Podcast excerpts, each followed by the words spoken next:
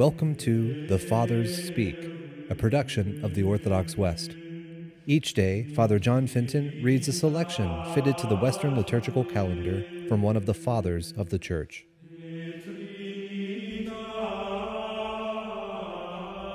On this, the Feast of the Annunciation, let us listen to a portion of a homily by our Father among the Saints, Leo the Great.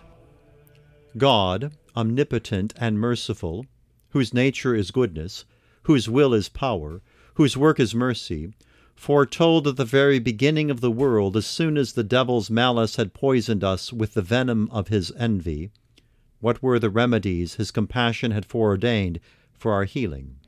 He bade the serpent know that there was to be a child of the woman which should effectually crush the pride of his injurious head, signifying Christ to come in the flesh, that is, God and man, born of the Virgin, who should condemn by his undefiled birth the seducer of the human race.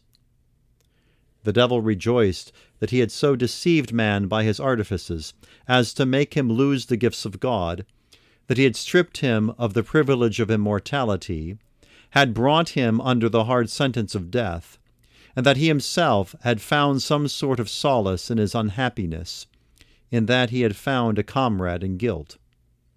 He thought also to bring it to pass that God, by a justly earned severity, should change his feelings towards man whom he had created in such honor.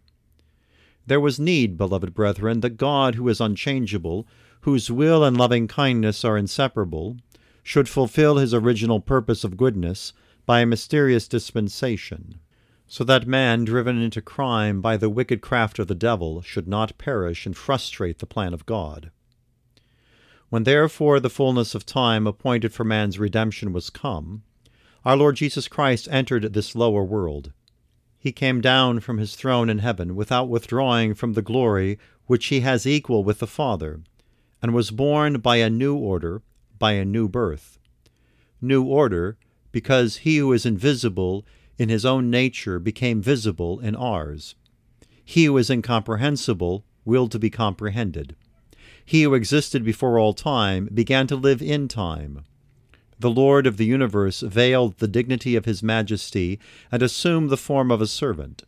The impassible God did not disdain to become man capable of suffering, nor the immortal God to lay himself under the laws of death.